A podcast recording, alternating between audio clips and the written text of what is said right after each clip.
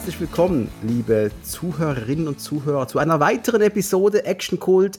Und ich glaube, heute ist das Wort, der Begriff Kult, der steht heute wirklich mal über allem, denn heute wird über ein, einen absoluten Kultfilm gesprochen. Und wenn, wenn wir die richtig kultigen Dinger aus der hintersten Schublade ziehen, mal den Staub runterwischen, dann steht da meistens zuerst mal noch so ein Namensschild drauf. Steffen. A. -Punkt. Hallo Steffen A. -Punkt. wie geht's dir? Hallo Dominik H. -Punkt. Mir geht's sehr gut und ähm, ja, schön, dass ich heute mal, mal wieder da sein darf und über einen Kultfilm mit dir sprechen darf. Ein, ein äh, Kult, ich glaube, Kult trifft es in diesem Fall wirklich, wirklich, wirklich. Wir sprechen heute nämlich über Smokey and the Bandit oder wunderschön eingedeutscht zu ein ausgekochtes Schlitzohr. Steffen, das war ja eigentlich deine Idee. Das äh, ist das so, oder? War ich wollte dich ja gar nicht mehr hier haben. Aber Ach so. Du drängst dich ja immer wieder auf, deswegen. ich meine, wer kann es dir verdenken, ne? Ich meine, äh, ich würde mich auch nicht hier haben wollen, aber ich muss halt jeden Tag, ich muss halt jeden Tag mit mir leben, ne? Aber ich ähm, bezahle einfach so gut, deswegen kommst du vorbei. Ja, das ist einfach Wahnsinn. Also du hast mir jetzt wirklich 400 äh, Kisten Bier geschickt und das finde ich natürlich genial als, als Bezahlung, ja. Und die habe ich sogar selbst über die deutsche Grenze gefahren. Ja. Mit meinem Seat Ibiza. Das hat eine Weile gedauert. Das waren ein paar Lieferungen. Ja. Du musst immer hin und her fahren. Wie geht's dir denn so, Steffen? Hast du gerade viel zu tun? Mir geht's ganz gut. Ähm, ich habe jetzt Urlaub dann, was sehr schön ist, genau. Und ähm, ich habe momentan nicht so viel, zu, also heute habe ich nicht so viel zu tun, außer mit dir einen coolen Podcast aufzunehmen, auf das ich mich sehr gefreut habe. Ähm, ja, letzte Woche war ich recht beschäftigt, da war ich auf einer Comic-Con Hast du vielleicht gesehen? Oh, ich bin, oh, ich, ey, ich bin so unfassbar neidisch. Denn du hast, du, der, der Steffen, der, müssen, der trifft ja immer die Stars. Der trifft sie ja immer irgendwie. Und jetzt ist dieser, dieser Schweinepriester, hat, ist auf eine Persönlichkeit gestoßen, auf Amanda Beers. Falsch.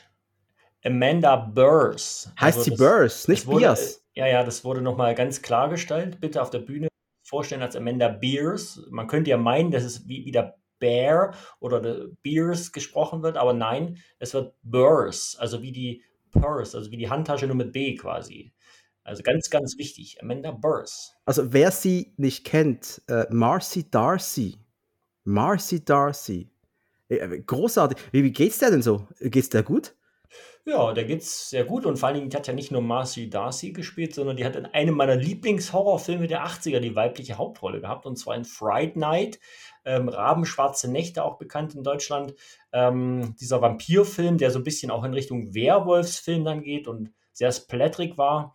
Und der hat mir, meinem 13-jährigen Ich, hat der schlaflose Nächte bereitet. Und ähm, ich habe es natürlich mir nicht nehmen lassen, auf der DVD dann Amanda unterschreiben zu lassen. Also der geht's gut, die hat, äh, die ist jetzt sage ich mal, vor der Kamera nicht mehr so aktiv, aber die hat jetzt als äh, Regisseurin hat sich einen Namen gemacht, also viele Sitcoms hat sie Regie geführt und äh, ja, ist, äh, ist äh, eine sehr, sehr nette Dame. Also wirklich kann man, kann man nicht anders sagen. Genau. Und ich habe mich mega gefreut, das wirklich zu sehen, dass du mit der sprechen konntest. Habe ich für dich mega gefreut und war wieder unfassbar neidisch. Unfassbar neidisch. Ja, ja. War, war, war, war schön. genau. Smokey and the Bandits, sag mal. Wann hast du ihn zum ersten Mal gesehen?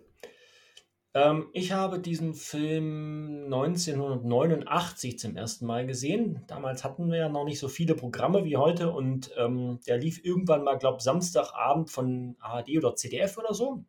Und ähm, ja, das war für mich so in einer Liga mit den Bud Spencer-Filmen. Also die Freude über diesen Film, als der begann und du hast so den Truck am Anfang gesehen und die Schrift. Du weißt ja dann schon, wenn so, so Country-Musik kommt und so dieser typische diese Schriftart dann eingeblendet wird, wo die Schauspieler dann dastehen und dann siehst du noch so einen Truck irgendwie wegfahren, dann weißt du als zehnjähriger Junge, das könnte was werden heute Abend. Und äh, das war es dann auch. könnte was werden. Genau. Bei, bei mir war es ein bisschen später, ich denke mal etwa 1995 rum. Ich war, oh Gott, zwölf, zwölf, 13 etwa, dann, damals so irgendwie. Und musste sagen, das Ganze hat mir natürlich sehr gefallen. Muss aber auch sagen, das hat mich so ein bisschen erinnert an eine meiner ersten TV-Serien. Ein Duke kommt selten allein. Okay. Hast du die, die Show je, je groß geschaut? Ich glaube, wir haben schon mal drüber gequatscht. Das war dir, ist dir relativ unbe unbekannt geblieben, oder? Genau. Also ein Duke kommt selten allein, habe ich nie gesehen. Ich dachte jetzt gerade, äh, als du sagst, es erinnerte mich an eine meiner ersten TV-Serien, da dachte ich, du wirst jetzt mit Auf Achse mit Manfred Krug um die Ecke kommen. hey, auf Achse habe ich bestimmt als Kind mal durchgezeppt und effektiv habe ich da vor ein paar Monaten mal gedacht, irgendwie mal sich damit auseinanderzusetzen, das müsste man ja fast mal machen. Ja. Aber da müsste ich, ich, ich kann mich an nichts, ich habe vielleicht mal eine Episode gesehen. Das wäre absolut. Also der, die war auch gar nicht, ich habe die gar nicht so schlecht in Erinnerung, die Serie, und auch recht aufwendig, muss ich sagen. Also für deutsche Verhältnisse, da ist man, glaube ich, wirklich äh, on Location in ganz Europa mit den Trucks unterwegs gewesen. Und Manfred Krug damals ja eine große Nummer gewesen. Ähm, ja, die Trucks waren alle ein bisschen eine Nummer kleiner als die amerikanischen Trucks, ne? Aber also als Kind hat die mich gut geflasht, die Serie. Müsste man heute mal wirklich einem Rewatch unterziehen, ob das heute immer noch so ist. Wir behalten das mal in der Rückhand, denn unsere Zukunft ist hoffentlich noch sehr, sehr lang. Also da könnt ihr mal vielleicht mal was kommen. Das könnte man ja irgendwie noch unter Action verkaufen, vielleicht. Naja, Trucks genau. und so geht. Bei And You kommt selten allein. Das war halt einfach so. Du hast da diese beiden coolen Cousins gehabt mit ihrem orangen Flitzer, ihrem General Lee am Dodge Charger, 69er war es, glaube ich. 70er, 69er Dodge Charger. Und vom Vibe her, von den Verfolgungsjagden, du hast praktisch genau die gleichen äh, Polizeiautos, die hinter den Dukes herjagen. Diese Country-Verfolgungsmusik. mhm. das, all das hast du in Smokey and the Bandit ja auch. Mhm. Und deswegen habe ich als Kind halt immer gedacht, ja, die haben einfach die Dukes nachgemacht. Ist ja klar. Ja, äh, das, das hört sich jetzt alles recht schlüssig an. Also mich hat es immer ein bisschen, also es gibt ja bei, den, bei dem Film Blues Brothers gibt es ja eine recht lange Verfolgungsjagd. Ähm, da habe ich dann auch immer gedacht, wurde inspiriert, aber Blues Brothers waren erst 1980, glaube ich. Und dann habe ich als nächstes gedacht, es gab auch einen Film damals, der thematisch relativ ähnlich war, aber etwas ernsthafter damals, der hieß Convoy. Chris Christofferson und ähm, von Sam Peckinpah, dem Action-Regisseur, der Action-Ikone der 60er, 70er und frühen 80er. Und der kam aber auch erst 1978. Also Smokey and the Bandit war schon sowas wie der Vorreiter ich weiß nicht, Dukes of Hazard, äh, aus welchem Jahr die Serie ist, aber. Äh, die Serie stand aus dem Jahr 1979 und ah. ja, ja. Aber, und jetzt, jetzt kommt's. Jetzt habe ich, ich wusste, da ist irgendwas, war da ganz tief in meinem Gehirn vergraben. Jetzt fasse ich mal darüber und hole mal ein kleines Buch hervor. Dieses Buch hier, das ihr da draußen jetzt nicht sehen könnt, das ist der, der Unofficial Companion zu The Dukes of Hazard ich, ich habe das irgendwie abgespeist. War übrigens einer meiner ersten Filmbücher überhaupt. Das erste Mal, wo ich mich mit Medium ein bisschen tiefer befasst habe. Englisch, äh, das Ding kann man auch nicht mehr kaufen, glaube ich. Das ist auch richtig ab, ab durchgenudelt und es ist fast auf dem Müll gelandet irgendwann. Ich konnte es noch knapp retten. Ähm, ein Duke kommt selten allein ist kein Rip-Off von Smokey and the Bandit. Das kann man jetzt schon sagen.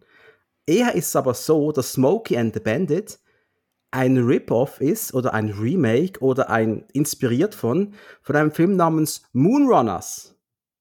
Sagt ihr da was? Sagt ihr absolut nichts, oder? Sagt mir gar nichts. Aus welchem Jahr ist der? 1975, meine ich. Der ist produziert worden von Guy oder Jai Waldron. Das war der Produzent der Dukes. Und man hat auch in Bandit mehrere Szenen quasi eins zu eins wiederholt. Ah. Moonrunners war, es ging auch um halt Moonrun, um Moonshine, um Alkohol, um äh, Schmuggeln, um Verfolgungsjagden massiv. Der Film hatte, glaube ich, auch einen relativ leichten Ton. Ich habe nur einen sehr schlecht äh, gealterten Trailer auf YouTube gefunden. Ich will den mal sehen. Guy Waldron hat dann auch gesagt, seine Freundin arbeitete damals mit Burt Reynolds zusammen. Mhm. Und, sie, und sie hat einfach mehrmals erwähnt, dass die gemeinsam Moonrunners im Büro gesehen haben. Das heißt, die wussten, dass das existiert. Ja. Und ich würde jetzt mal auch behaupten, die haben einfach hier dieses Original, diese Originalrezeptur genommen und haben es einfach richtig sexy dargestellt in einen ultimativ rassigen Film. Okay, das, also was ich gelesen hatte, ähm, ist, dass es äh, mit Burt Reynolds schon mal einen Film gab aus dem Jahre 74, glaube ich, in dem er auch einen ähm, Autofahrer spielt, der einen Truck äh, mit äh, Al Alkohol äh, ein Truckschmuggel quasi als Ablenkungsmanöver dient sozusagen. Ähm, also der, der, der aber wesentlich ernster angelegt war. Da fällt mir jetzt der Titel gerade nicht ein, aber ich glaube, es war 1974. Also der äh, war auch thematisch recht ähnlich angelegt. Ja. Du kannst Smokey and the Bandit nicht wirklich vorwerfen, dass sie jetzt da irgendwie äh, einfach was kopiert haben, denn das, das ist ja, als würde man sagen, ja, Alarmstufe Rot hat ja nur Stirb langsam kopiert, aber trotzdem ein eigenständiger Film, weißt du, was ich meine? Ja, ja, genau. Ich will das gar nicht werten, dass es da schon mal thematisch einen Vorgänger gab eigentlich. Hm. Null. Ja, also man kann eher im Gegenteil, man kann eher sagen, es gab dann danach sehr viele Filme, die ähnlich gelagert waren. Wie gesagt, Convoy, ähm, dann hat ja Hal Needham selber noch einige Filme gemacht, die auch in die Richtung gingen. Ich sag nur, auf dem Highway ist die Hölle los. Das war dann zwar eher so ein Renn, das war ja so ein Star-Vehikel, da hat ja auch Jackie Chan, glaube ich, mitgespielt und, und viele andere. Ähm, ich fand den übrigens gar nicht so gut, muss ich sagen. Hab ich ich habe ihn nie gesehen, muss ich sagen. Und dann gab es ja diesen ähm, Stroker Ace mit, mit Burt Reynolds, wo er so einen NASCAR-Fahrer spielt, so als Hähnchen verkleidet, irgendwie Anfang der 80er. Also es gab ja so diese Rennfahr- oder diese ja, Road-Movie, kann man ja, ja, diese Verfolgungsjagdfilme mit schnellen Autos, das war ja eher so ein, eigentlich der Vorreiter, kann man sagen. Also dem jetzt vorwerfen, das wäre eine Kopie von irgendwas, weiß ich nicht, äh, keine Ahnung. Es ist auch ein, ein, ein Zeichen der Zeit gewesen damals. Mhm. Man hat diese Autofilme ja gemacht. Ich verweise auch noch auf einen anderen, der ist zwar, da geht's, äh, was muss der schon wieder machen? Fluchtpunkt San Francisco zum Beispiel. Okay. Vanishing Point. Äh, da muss einfach ein äh, ehemaliger Rennfahrer, der heißt äh, Kowalski, der muss einfach von in, in 15 oder 20 Stunden von auch noch von Ost nach West fahren. Also ist eine Strecke von irgendwie x tausend Kilometern und der muss einfach wach bleiben und das Ding durchziehen. Ich weiß gar nicht mehr genau, um was es da genau geht, aber der Film ist auch super ikonisch. Ich habe den etwa zweimal gesehen und die Szenen sind so extrem geblieben. Das ist einfach, diese Autorennfilme der, der 70er Jahre, die, die hatten was. Die hatten so richtig was. Ja. Damals waren die Verfolgungsjagden halt noch alle ja, noch nicht so, so extrem übertrieben wie, wie heute vielleicht, wo, wo man dann tausend Schnitte hat und gar nicht mehr die Orientierung hat als, als Zuschauer, ähm, aber trotzdem mit sehr, sehr großem Aufwand. Also auch Bullet, also Steve McQueen ähm, und die, die Filme, das war ja alles schon sehr, sehr, oder auch Blues Brothers, wie ich gerade gesagt habe, das war ja schon äh, sehr, sehr aufwendig, was damals betrieben wurde. Ne? Ja, vor allem Bullet war ja auch ist ein geiler Kriminalfilm schön in San Francisco gedreht. Ich habe ihn erst gerade vor kurzem nochmals gesehen. Äh, ist ein ganz geiles Werk und die Verfolgungsjagd, diese 10, 15-minütige quer durch San Francisco, die ist schon geil. Also die ist richtig geil. Mhm. Und war noch handgemacht, da war halt keine CGI-Grütze da, das hat man, da hat man noch richtig Autos geschrottet. Da hat man noch richtig Blechschäden verursacht, ne? Genau. Ja, so wie auch im heutigen Film, oder? So wie auch, also genau, wir müssen mal wieder zurückkommen. Wir schweifen schon wieder ab, aber das ist ja bei uns, glaube ich, irgendwie schon, schon gang und gäbe. Ne? Also Standard, Standard. Reden wir über Regisseur Hal Needham. Der war ja eigentlich Stuntman und der ist auch nach Smokey ist der Stuntman geblieben. Der hat eigentlich bis ins hohe Alter mal wieder Stuntarbeit abgeliefert. Unter anderem war er auch bei Star Trek Classic mit dabei. Er war im Pilotfilm der Stuntman von Gary Lockwood. Bei The Cage meinst du, oder? Nee, beim zweiten, bei Where No Man Has Gone Before. Ah, okay, okay, okay. Aha. War er Stuntman von Gary Lockwood, was ich ganz spannend fand. Das äh, wusste ich auch noch nicht. Also Hal Needham, ich kenne ihn halt gut. Ich weiß, dass er Stuntman war oder auch der war ja Stunt-Double von Burt Reynolds, teilweise selber auch in, in Filmen. Ähm, aber er hat einen Film gemacht, den ich, für den ich auch so einen Softspot habe, wo ich nur einmal gesehen habe und zwar Cactus Jack. Ich wusste, ich, ich habe es gewusst. es war ganz klar, dass du den Film magst. Ich, ich habe den noch nie gesehen, aber ich habe den Trailer geschaut und ich, ja, das ist ein typischer Steffen-Film. also ich finde, der nimmt viel vorweg von, von, von diesen späteren nackte Kanone-Filmen. Also der, der, der, hat, der, ist so, der ist so richtig albern. Ne? Und das, ähm, manchmal mag ich das ganz gern. Und ähm, klar ist er auch manchmal cheesy und, und, und schlecht, aber äh, ich, ich finde den schon so ein bisschen wie Roadrunner und Coyote, nur halt als Film. Ne? Und ein Roadrunner-Moment gibt es ja bei Eine ausgekochte Schlitzuhr auch. Der kommt dann noch. Ja, wenn wir, äh, wenn wir den richtigen gleichen Moment meinen, ja. Ich glaube, wir meinen den gleichen Moment, aber wir sind noch nicht so weit, glaube ich. Oder? Jetzt müsst ihr, liebe Zuhörer, mal wissen, das ist für uns jetzt auch nicht ganz einfach. Dass Steffen und ich, wenn wir so, so, einen, so einen Film durchlabern, äh, vor allem wenn es so eine Komödie ist, dann gehen wir ja gern Schritt für Schritt durch. Aber bei einem Film, der einfach eine konstante Verfolgungsjagd ist, ist es noch relativ schwierig. Was passiert? Nicht viel. ist einfach Auto gefahren.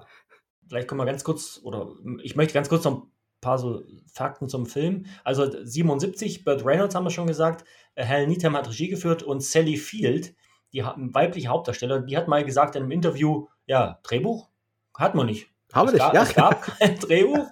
ähm, das war alles improvisiert und auch Jackie Gleason, der ja quasi den Antagonisten spielt, Buford T. Justice, der hat äh, die meisten seiner Szenen einfach improvisiert und er war ja ein begnadeter Komiker, auch schon seit den 50ern irgendwie.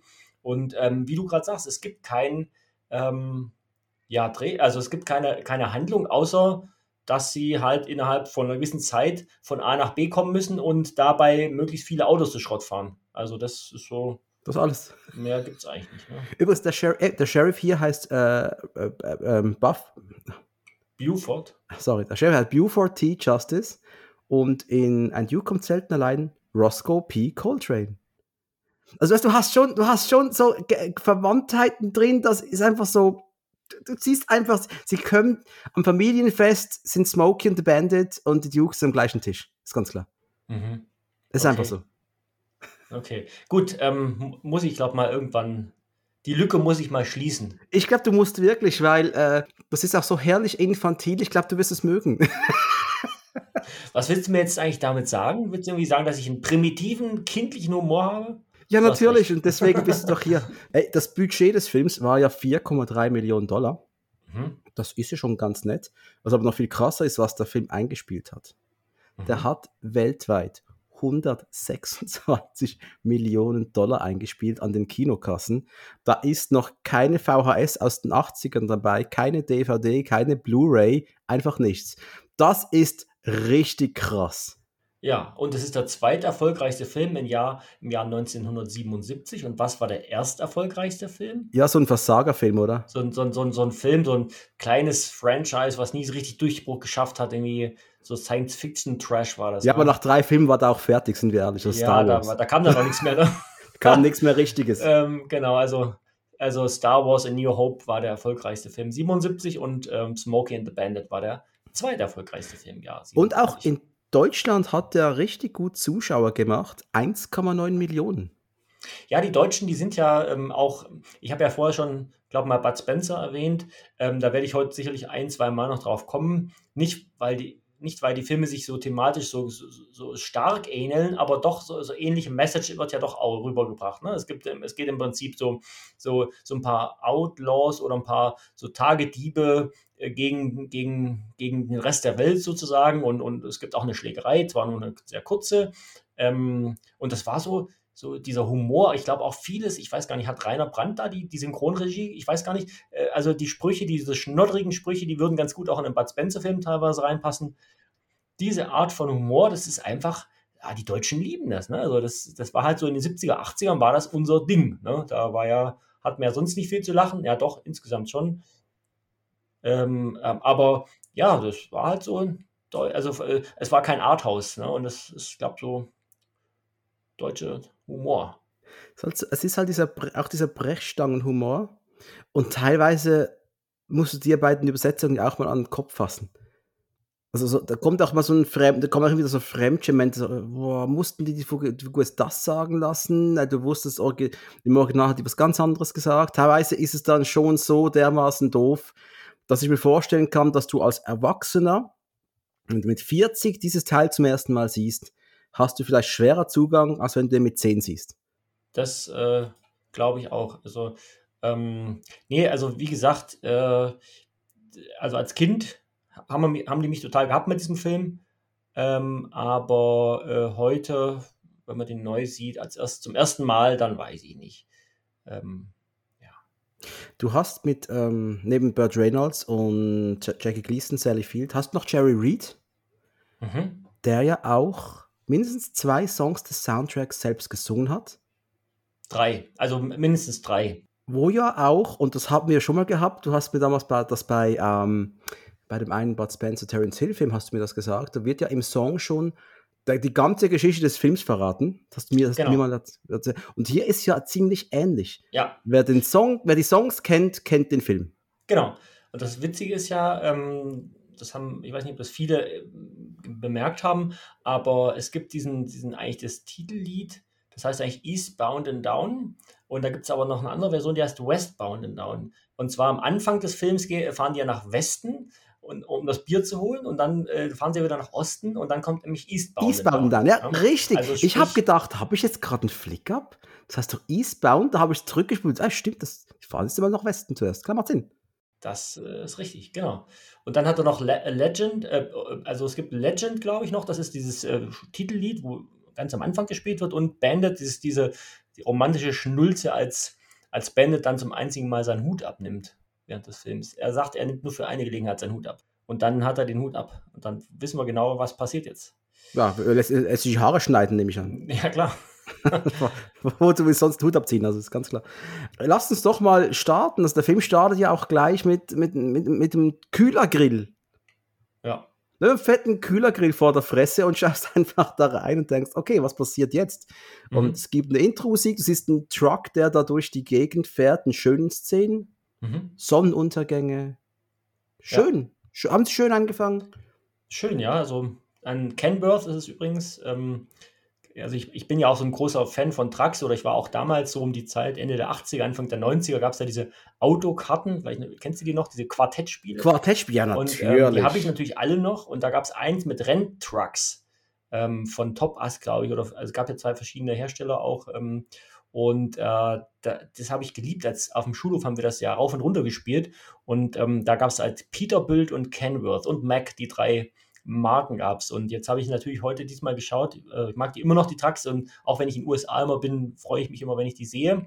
Und ich habe ich hab meiner Frau dann auch angetan, dass wir, als wir in den USA waren, auf, auf dem Highway, haben wir Jerry Reed gehört. Ich sagte, jetzt muss mal Jerry Reed. Und da habe ich mich ein bisschen wie Bandit gefühlt. Ähm, und die Trucks, also ich, ich liebe sie einfach. Und da hatten sie mich schon als Kind und das war auch heute noch für mich toll.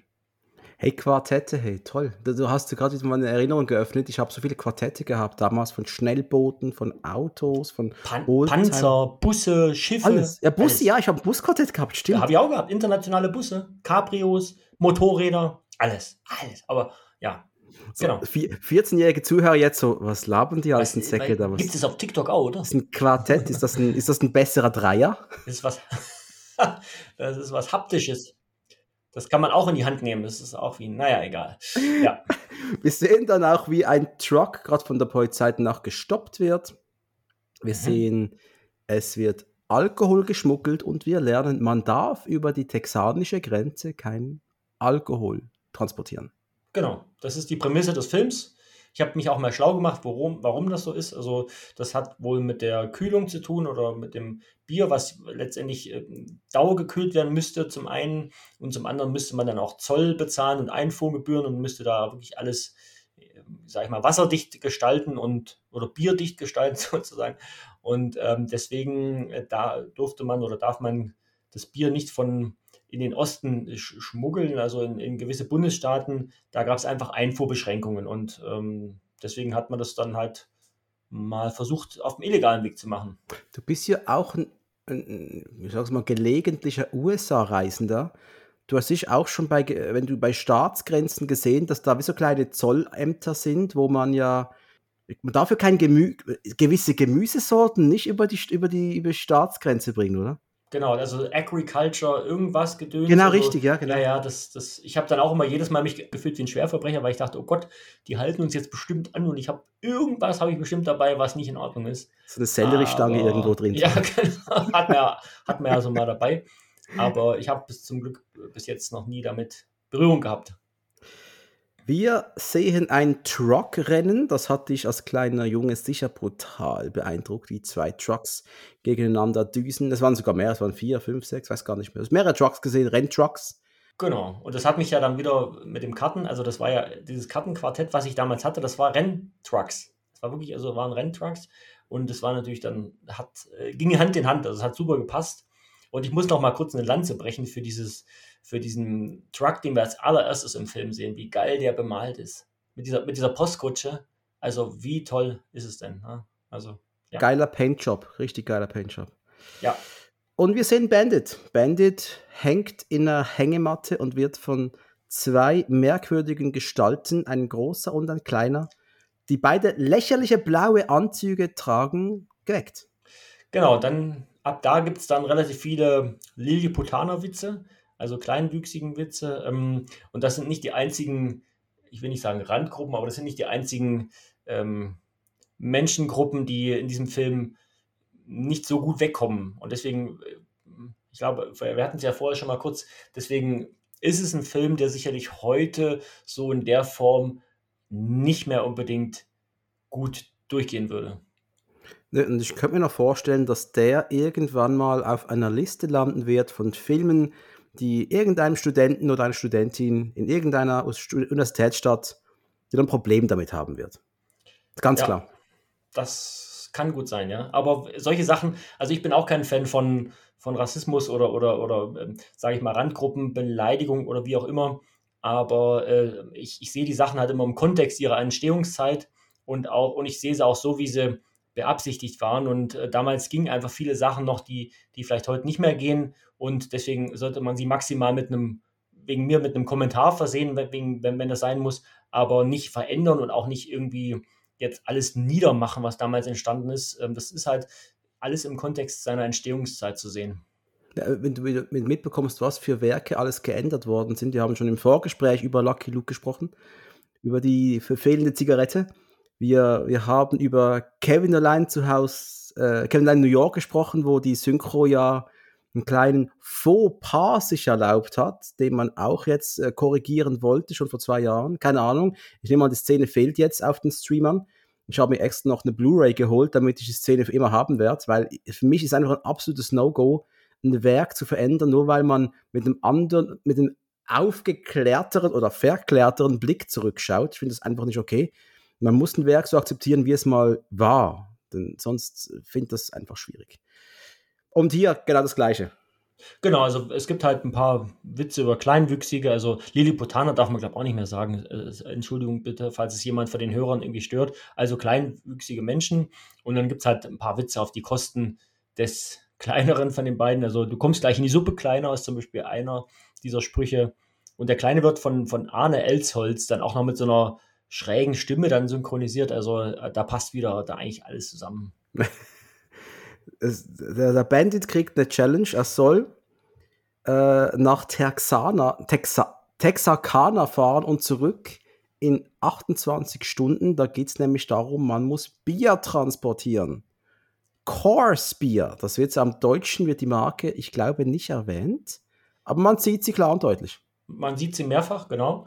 Und ich habe mal im äh, Google Maps habe ich mal mir einen Spaß gemacht, mal eingegeben, wie weit das ist. Ich weiß nicht, ob du es auch gemacht hast. Nein, nein. Also ich habe mal äh, Routenplaner gemacht von, von äh, ähm, Georgia. Das ja, also ich glaube, mit Georgia geht's los, ne? Atlanta? Äh, Georgia, kann das sein? Ich meine schon. Und ähm, ähm, halt Texarkana, und das sind ungefähr 1000 Kilometer. Einfache Strecke. Also sind dann 2000 Kilometer in 28 Stunden, ne? glaube ich und dann ähm, mit dem Truck halt. Ne? Also ist, der, der ja auch grundsätzlich mal nicht so schnell, oder es gibt ja auch Geschwindigkeitsbegrenzungen in den USA, muss man ja auch alles mit, mit berücksichtigen. Man ist ja in den USA eigentlich langsamer unterwegs als hierzulande und auch als in Deutschland, wo ja der Bleifuß euch Deutschen ja fast schon angeboren ist. Klischee, Klischee hoch 20. Das stimmt nicht ganz, weil äh, gefühlt ist irgendwie drei Viertel der Autobahn heute schon reglementiert und ähm, ja, aber es ist, es gibt noch Stellen, die noch offen sind, das stimmt natürlich, genau. Und wenn er es schafft, der Bandit, bezahlen die Typen, wenn ich es richtig verstanden habe, 3000 Dollar pro Fahrstunde. Das ist richtig, oder? Ja, 80.000 Dollar. Machen ja. wir ach, das passt doch, oder? 28 mal, mal 3. 20 mal 3, 60, 8 mal 3 24, 84, ja, so ungefähr, das passt schon so ungefähr, ja. 3000, mhm, sind so 3000 Dollar pro Stunde, genau, ja. Sagt auch noch Bandit, hey, ich brauche noch eine neue Zugmaschine und ich brauche ein schnelles Auto, hat er gerade beides gesagt, oder? Genau, also Zugmaschine auf jeden Fall und das Auto, das, das haben sie ihm dann, glaube ich, auch irgendwie, also ich glaube, das ist dann schon auch neu, was er dann bekommt. Ey, und Auto. das war mir nicht bewusst. Ich habe hab als Kind irgendwie immer auch angenommen, das ist einfach Bandits Auto, der hat einen schwarzen Trans Am. Nein, hat er nicht meine Enttäuschung war immens, das jetzt als Erwachsener nochmals klar zu sehen. Nur der Anhänger, weil die Zugmaschine wird ja auch ausgetauscht. Also ist eigentlich das Einzige, was Bennett gehört, ist nur der Anhänger mit dem coolen Postkutschenbild. Aber für das ja das nicht sein Auto ist, kann er es verdammt gut fahren. Das ist richtig. Genau, Michael Knight wäre, wäre neidisch. Wäre, wäre, wäre Michael Knight neidisch. Michael Neidisch wäre der. Michael Neidisch, absolut richtig. Bandit sagt zu und besucht daraufhin den Cletus.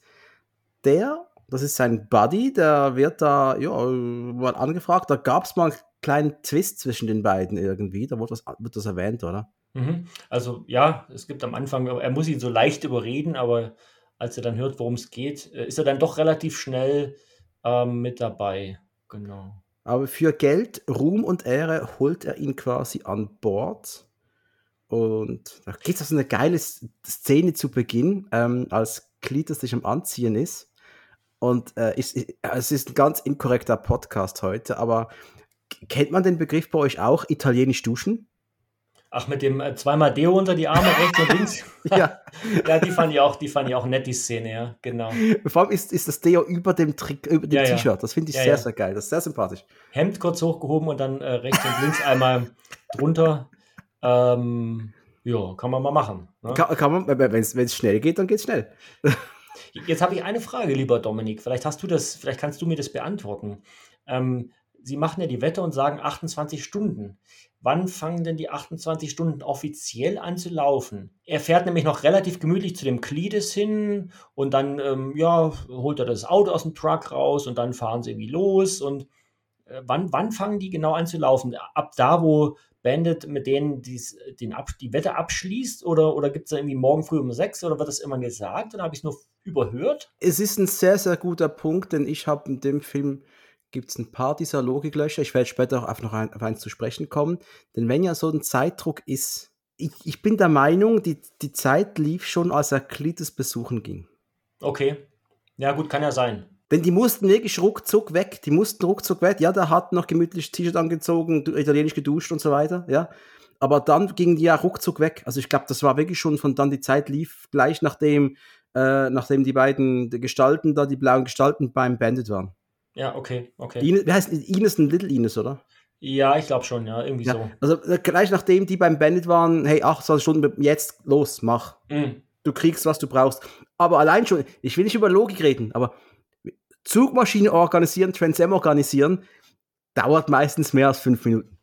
Ist nicht direkt, und also wenn du jetzt in Deutschland wärst, ja, ich weiß nicht, wie das in der Schweiz so ist, aber wenn ich in Deutschland ein Auto kaufe, dann muss ich erstmal zum Landratsamt und muss da, muss, erstmal muss ich zur Versicherung, muss mir eine Versicherungsbestätigung holen, dann muss ich zum Landratsamt, muss das Auto anmelden, muss ich eine Nummer ziehen, dauert meistens ungefähr drei, vier Stunden, bis ich das ganze Prozedere durch habe. Dann gehe ich gegenüber zur Kennzeichenprägestelle, hole mir das Kennzeichen, lass mir, gehe dann wieder zurück zum Landratsamt, lass mir da dann die Plaketten drauf machen und dann kann ich erst mit dem Auto losfahren. Also ich denke mal, in den USA geht das ein bisschen schneller, sonst wäre das echt problematisch. Gut, äh, in der Schweiz, wenn du ein Autogaragenbesitzer bist, der gehört eine Autogarage, dann hast du Garagenschilder und die haben so ein spezielles U-Form-Kennzeichen, da weißt du, oh, der gehört zu einer Garage. Also, aber nochmals, das ist jetzt Amerika und das ist ein Film und wir dürfen nicht drüber nachdenken, lieber Steffen. Das ist einfach alles organisiert, alles steht bereit. Die wussten, der Bandit wird's machen, wir haben alles organisiert, alles gut. Ja, das ist der Bandit hat da die Kennzeichen, der war auf dem Landratsamt schon, hat eine Nummer gezogen, hat extra wirklich schon gewartet, hat alle, hat die Versicherungsdoppelkarte schon geholt gehabt und hat die Kennzeichen, also das hat er alles dabei gehabt. Klar, wie soll das sonst gehen? Was ich aber nicht gesehen habe, hat er was zu trinken im Auto, was zu essen? Ähm, und wann machen die mal Pipi oder Kaka? Also, das stimmt, ja.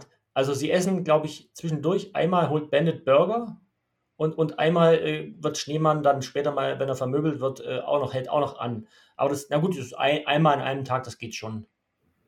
Ja, aber trinken. Trinken wäre wichtig, aber gut, auf dem Rückweg haben sie ja dann Bier dabei, aber auf dem Hinweg. ja. Anyway, Anyway. Äh, der Trans Am düst auch gleich ins Bild, kommt aus dem Truck rausgeschossen. Ja. Und du denkst einfach nur, ach du Scheiße, was für eine geile Maschine das doch ist. Ach, da hat Knight Rider das her mit dem, mit dem Truck, mit dem ähm, Convertible. Wie heißt der, wie heißt der nochmal, der, der Truck bei Knight Rider? Die, der Semi. Der, der, Semi, genau, nicht der Convertible. Wie komme ich jetzt auf Convertible? Der Semi, wo dann, wo dann Michael Knight auch immer so ganz dynamisch aus dem Truck rausfährt.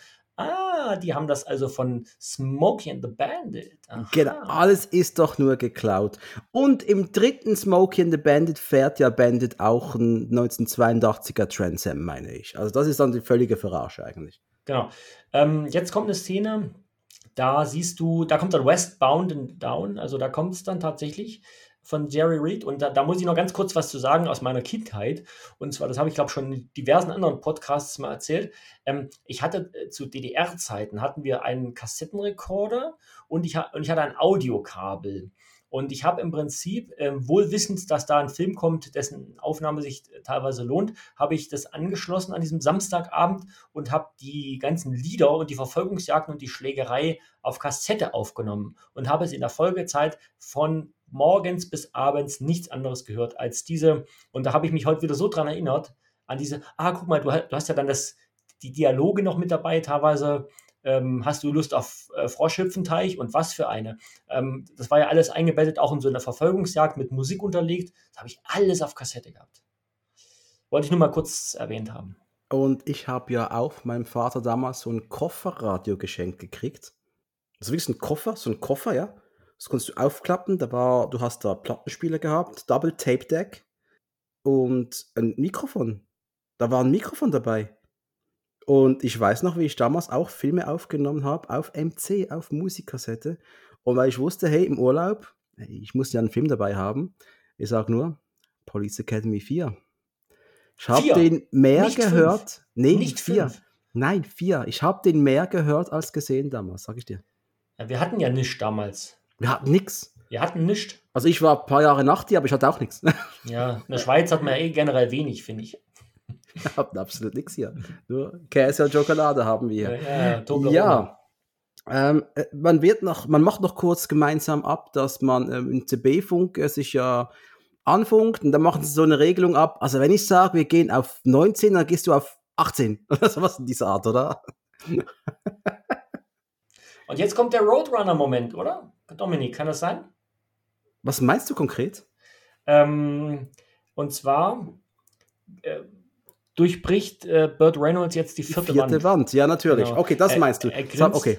Weil ähm, es gibt bei ähm, ähm, Top Secret mit Val Kilmer, Top Secret Val Kilmer, gibt es eine Szene, als er auf dem Motorrad sitzt und guckt, grinst in die Kamera, macht Miep, Miep und fährt dann weiter. Und ähm, da durchbricht ja Val Kilmer die vierte Wand. Und äh, ich weiß nicht, ob Roadrunner jemals in die Kamera guckt oder so, aber für mich, für mich war das ein Roadrunner-Moment, weil Burt Reynolds grinst in die Kamera und fährt dann los irgendwie so, ne? Und dann habe ich gedacht, ah, also für mich war es ein Durchbrechen der vierten Wand, aber ja, okay. auch das, ja. Aber ähm, äh, für mich, mich hat es einfach an Roadrunner erinnert. Warum auch immer. Dann hast du einen anderen. Das war ja auch die erste, diese erste, der erste Polizist, der ja aufgetaucht ist. Das war ja schon was nachts sogar noch, oder? Ach ja, genau, da, da wo er quasi so einen U-Turn macht und sich hinterm Haus versteckt. Genau, und dann quasi so rumsneakt und auch das hat mich damals schon so fasziniert. Der, der bleibt einfach cool und schaut mal sorgfältig durch die Gegend, ist da was? Und dann schaut er dich an, er lacht und dann weißt du, du kannst das jetzt einfach nicht ernst nehmen, was passiert, einfach genieße es einfach. Hirn aus und genießen. Ja. Oder? Ja. Es gab schon, es gab schon bessere vierte Wandmomente, aber, äh, aber das war schon ein guter. Das ist der einzige, ist übrigens der einzige im ganzen Film. Es wäre schon scheiße, würde die ganze Zeit mit uns reden. Das wäre ein bisschen mühsam. Ja. Außer, das darf nur Parker Lewis. Parker Lewis macht es auch, glaube ich, ne? Der, der macht es auch, ja. Natürlich. Ja, der macht es auch cool. Aber gut, äh, egal. Ähm, ja. Eastbound and Down oder Westbound? Was hier noch ist, hier war es immer noch Westbound and Down, ich weiß Richtig, nicht. genau. Weil die ja jetzt nach Westen fahren. Stimmt, und äh, aber ziemlich schnell ist man bei Course angelangt. Sehr, sehr schnell. Also, man, also wirklich schnell. Wenn der, wenn der Rückweg genauso schnell gegangen wäre wie der Hinweg, dann wäre der Film nach 40 Minuten zu Ende. Und die aber ihre, ja, ja. ja. Mhm. Das Bier wird äh, zackig eingeladen und äh, man ist schon wieder auf der Straße. Es geht schnell, es geht, geht auch schnell. Einige Flaschen gehen dabei zu Bruch. Ich bin mir nicht sicher, ob nicht das sogar schon zum Nichtgelingen der Wette beitragen könnte, beitragen könnte. Ähm, aber das scheint den Protagonisten hier egal zu sein. Ja, ja. Und äh, schnell wieder zurück auf die Straße. Und einfach mal zur Erklärung. Also die Idee ist ja, der Truck obviously transportiert das Bier, während Bandit im Trans Am quasi hier für Ablenkung sorgt und die Polizei auf Trab hält, oder? Genau, also der Truck soll ja, der Truck, ähm, also sie schaffen es ja sowieso nur, wenn sie eigentlich fast konstant am ähm, Geschwindigkeitslimit fahren oder auch ein bisschen schneller. Und äh, dadurch, dass der Truck dann natürlich auch ab und zu gezwungen ist, ähm, zu schnell zu fahren, ähm, zur Ablenkung der Polizisten, die dann ins, äh, in die Szene treten könnten, soll der Bennett sorgen, also mit seinem, mit seinem Trans Am. Und der ist natürlich hoch motorisiert und ähm, der ja, schaffte ja dann auch meistens die Polizei fernzuhalten von dem Truck. Und ich meine, er fährt, es wird erwähnt, er fährt in der 1.10 180 Meilen pro Stunde, oder? Ähm, ja, also ich, ja. Ich meine, es 180 ja, kann, kann, kann sein, ja. Mhm. ja. Auf der Straße steht eine Braut. Genau. Und jetzt, ich sag's wie es ist, das scheißt mich so richtig an. Weil du denkst, Mensch, das ist doch ein Bro-Ding hier. Was will denn die Frau jetzt hier? Das ist ein fucking Bro-Ding, Mann. Was will die Alte jetzt? Ich sag's, es ist, nervt mich massiv ohne Ende, hat mich als Kind genervt, hat mich als Erwachsener genervt, wird mich auch in 40 Jahren noch nerven. Ja. Das hat für mich ein ganz dicker Abzug im Film für Sally Field. Ich sag's, wie es ist, sie geht mir auf die Nerven. Das ist ein störendes Element dieser Bromance. Ja, aber so, also ich finde, so nervig ist sie gar. Also sie könnte noch nerviger sein. Also es gibt Frauen in Filmen, die ich nerviger finde. Das Schlimme ist immer, also ich habe jetzt nichts generell gegen Frauen in Filmen, Gottes Willen nicht. Dass, ah, das heißt hier, Anton und, und Hug, die haben wieder ein Chauvinisten-Post-Ding raus. Äh, Anton hat Lili Botaner gesagt und, und äh, ja, also nein, ich habe nichts gegen Frau, gut geschriebene Frauenrollen in Filmen, Gottes Willen. Aber in den 70er, 80ern hatten äh, Frauen in Filmen meistens nur eine ähm, Funktion, und zwar das, das hübsche Anhängsel oder die Damsel in Distress, also die, die, und das ist ja hier auch ein bisschen so, also die, die gerettet werden müssende äh, Dame, Mademoiselle. Und ähm, da kann ich mir zum Beispiel, kann ich mich noch erinnern an Indiana Jones und der Tempel des Todes. Ähm, Kate Capshaw war also ein Ausgebot an Nervigkeit in diesem Film. Und das hätte hier auch passieren können ähm, mit Sally Field, aber es ist witzigerweise nicht passiert. Sie ist eher relativ kumpelhaft während des Films. Deswegen, ähm, es nervt mich dass, dass sie kommt, aber selber nerven tut sie mich nicht so während der. Nein, es, es könnte schlimmer sein, aber man hat ihr ja auch nicht wirklich dankbare Zeilen in den Mund gelegt. Nee. Vielleicht war brutal vieles improvisiert, es kann sein, aber es war nicht gut. Es nervt mich. Das ganze Gelaber mit ihr geht mir so dermaßen auf den Sack, das kann ich nicht mal ausdrücken. Was ich ganz witzig finde, ist, sind die drei Ganoven, die das Auto dann auseinanderbauen wollen. Also die da sofort anfangen, kaum ist Sally Field weg, schon kommen drei Typen und ähm, schrauben die Kiste auseinander. Ähm, das gibt da eine recht nette Szene. Und dann kommt es zu einem Quentin Tarantino-Moment, lieber Dominik. Weißt du, was ich meine? Äh, gibt es einen Truckshot? Äh, einen, einen Trunkshot? Nein, Trunkshot gibt es nicht. Ähm, äh, der, der, Sheriff taucht auf, Buford T. Justice. Vor Buford T. Justices Auftreten. Hey, keine Ahnung. Quentin Tarantino steht auf nackte Frauenfüße. Ja, ah, okay. Und Sally Field legt ihre nackten Füße aufs Armaturenbrett. Es gibt in, in Once Upon a Time in Hollywood eine fast gleiche äh, Szene. Aber da war der Fuß noch massiv größer. Da war der, ja, aber er ist schon relativ groß, muss ich sagen. Und dann äh, reden sie über ihre Beine. Dann sagt er, Burt Reynolds, ja, du hast irgendwie Hühnerbeine. Ach, sie sagt, nee, ich bin Tänzerin, meine Beine sind doch gar nicht so schlecht. Und äh, wirklich, also die Fußsohlen wirklich massiv groß zu sehen. Im, also dann habe ich gedacht, Quentin Tarantino approves this scene. Ne? Auf, das auf jeden Fall, aber nochmals, allein schon dieses Dialog, ich war nur genervt. Ja, das, äh, du bist Quark, ein weißer Quark oder irgendwie, also es ist wirklich nicht, ich, vielleicht liegt es an der deutschen Synchro, aber egal. Ähm, aber der Buford T. Justice, der nimmt jetzt gerade die drei Typen hoch, die das Auto äh, ausrauben wollten. Genau. Und der fährt aber auch, es gibt ein Nummernschild, schwarz, der weiß ein bisschen jetzt, oh, da ist was, da ist was im Gange wir wissen, wir Zuschauer wissen ja eigentlich, doch wir wissen, sie war eine Braut. Und wir sehen aber auch, dass der Buford T. Justice, da hat jemand dabei im Anzug. Wir können uns mal so in etwa zusammenreimen, dass die beiden zusammengehören. Genau, wir haben einen äh, etwas jüngeren, recht, ja doch recht gut aussehenden Polizisten dabei, aber da stellt sich schnell raus, dass äh, außen Hui, innen Pfui. Also der ist schon so ein Frauentyp, rein vom Äußerlichen her. So ist, ich habe auch mal gelesen, er glaube, er war Footballspieler oder irgendwas, also der Schauspieler. Und, ähm, aber er scheint nicht der Hellste zu sein. Also er scheint recht ungeschickt unterwegs zu sein. Ja, wir erfahren auch dann eben von, von der Braut, äh, die Carrie heißt, ja, dass äh, sie den Sohn hat sitzen lassen, von, von der Hochzeit abgehauen und er geht ja gar nicht. Und deswegen ist der Papa jetzt ein bisschen sauer. Genau, der Papa ist sauer. Und ähm, der Hauptgrund, warum Papa sauer ist, er hat einen riesen Haufen Papierblumen besorgt, und die haben 40 Dollar gekostet. Dann sagt der Sohn, nein, das waren 30 Dollar. Also, das fand ich wieder recht witzig, so einfach mal geiler Gag. Und also das heißt jetzt, äh, Justice ist, äh, jagt dem Bandit nach und ist irgendwann auch direkt hinter ihm. Ja, also unlogisch hoch 10 die Szene. Ja, weil ich meine, Bandit guckt ja jetzt nie, irgendwie nie in Rückspiegel oder so, keine Ahnung. Ähm, und er ist ja schon mit Highspeed gefahren und auf einmal ist er hinter ihm. Aber jetzt gebe ich mal Gas, jetzt hänge ich ihn ab. Ne? Und dann drückt er drauf und ist aber wirklich weg. Also er ist weg, er ist äh, schnell weg. Und äh, ja, es gab einen Spruch, den fand ich großartig. Äh, Bandit überholt dann den Schneemann, den Truck. Und äh, wie dann, wie dann äh, Cletus ihm sagt, ja, Gottfried, der Hund, ist bereits mit den Nerven fertig. Ey, da, da, das fand ich witzig. Das, das, das fand ich witzig. Das fand ich sehr witzig.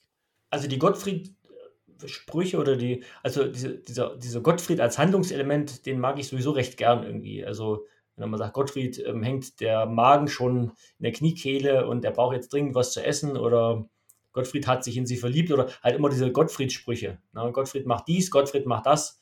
Das hat es für mich immer noch so ein bisschen ja, aufgelockert. Nochmal, ich sag's nochmals, in Dukes of Hazzard hat der Hilfs-Sheriff, hat der Sheriff einen Hund, so mit langen Ohren und äh, da kommt auch immer irgendein Spruch in diese Richtung. Also du hast so extrem viele Ähnlichkeit mit den Dukes, es ist wirklich unfassbar. Und wie heißt der Hund? Siegfried dann, oder? Ich weiß nicht mehr, wie der Hund heißt. Es ist wirklich lange her, aber so ein richtig widerlicher Hund, ein richtig hässliche Töle, es ist großartig. Äh, schaust dir mal an. Schaust dir mal an.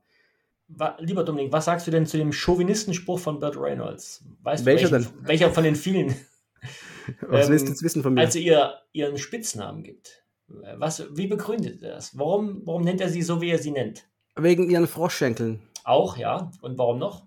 Äh, weil er auf ihr hüpfen will, wie, weiß doch nicht mehr. Äh, ja. Weil ich auf dir rumhüpfen will. Ich gehe kotzen. Oh. Ich gehe. Steffen, weißt du, ich finde das. Ich hätte es vielleicht mit 10 lustig gefunden, hätte es aber nicht geschnallt. Und heute schnallst du es, aber findest es einfach nicht mehr lustig. Ja? Nee, ich, ich muss nicht lachen. Ich, ich habe nur gedacht, wer hat das geschrieben? Who wrote this? Who wrote this? Ein, das, muss wohl, das muss wohl ein Stuntman geschrieben haben. Anders kann ich mir das nicht erklären. ähm, mittlerweile, mittlerweile ist auch Buford beim Schneemann äh, angelangt und der wird von ihm versehentlich von der Straße geschubst. Mhm. Das, das ist wirklich versehentlich. Es ist, es ist ein Unfall, das, der wollte das nicht, aber shit happens. Äh, ja, okay. Ich sehe gerade die Fragezeichen auf deiner Stirn. Ach, es ist, es ist passiert. War das nach der war das nach der Szene, wo Buford T. Justice den schwarzen Sheriff als Bimbo bezeichnet oder davor? Nee, das kommt danach. Danach wird, glaube ich, äh, eben, äh, weil die im Straßengraben gerade liegen, werden jetzt andere Cops von äh, Justice angefunkt und ich glaube, da kommt dann die Ah, okay, okay. Gut, dann habe ich, ich das irgendwie nicht mitbekommen, aber das war das nächste, was ich mir wieder aufgeschrieben hatte. Also der Sprung über die Brücke dann, so Knight Rider-Style, den, den habe ich mir aufgeschrieben. Und dann Bimbo. Du, hast gerade massiv schon, du hast gerade massiv schon vorgegriffen. Ich muss noch was kurz erwähnen. Sally Field durfte jetzt auch mal noch kurz ihren Arsch in die Kamera halten. Ja, das stimmt, ja, das stimmt.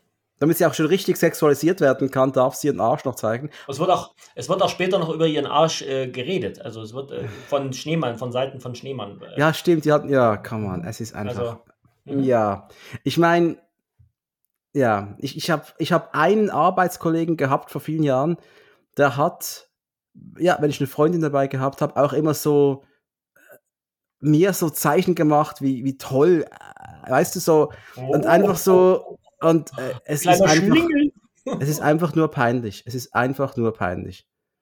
Geht nicht, geht nicht, geht bei mir auch heute nicht. Es ist so, so Penela-Humor oder so, ja, so, ja, also es ist wahrscheinlich das, was ein 14-Jähriger vielleicht lustig findet. Also sagen, nehmen wir mal Mario Bart ja. und gehen fünf Stufen runter, okay? Mhm. Oder eine Stufe runter. Geht das noch von Mario Bart noch, noch weit? Geht das schon? Okay, muss gehen. Das ist auch richtig, richtig tief. Und der Mario Bart ist ja schon tief. Also, ja, richtig runter. Ähm, und dann wurde auch noch der ähm, Bandit wurde dann gewarnt über CB-Funk von einem anderen Trucker-Kollegen, vom, vom äh, Silver Tongue Devil wird er gewarnt. Genau. Dass und die Bullen da und da sind oder da, dass da und da durchfahren kann, aber es war eine Falle, genau, sowas. Es, es war eine Falle, ähm, aber dieses Element wird noch häufiger aufgegriffen, dieses ähm, andere Verkehrsbeteiligte helfen Bandit und Schneemann. Bandit scheint echt eine große Nummer zu sein, sehr bekannt. Und das hat dann wieder so ein bisschen dieses Convoy-Flavor, ähm, was, was mich dann wieder begeistert an dem Film. Also das, das mag ich sehr, sehr gern, dieses ähm, wir halten alle zusammen und äh, beschützen dich und, und helfen dir auf deiner Reise. Also das gefällt mir sehr, sehr gutes Element. Und das ist jetzt hier zum ersten Mal, aber es kommt noch mehrmals. Äh, was ja auch passiert ist nach, äh, nach dem Erscheinen des Films, ist ja auch diese Welle am CB-Funk-Fans, die ist ja losgetreten worden ohne Ende. Jeder wollte am CB-Funk hängen und mit irgendwelchen Leuten kommunizieren.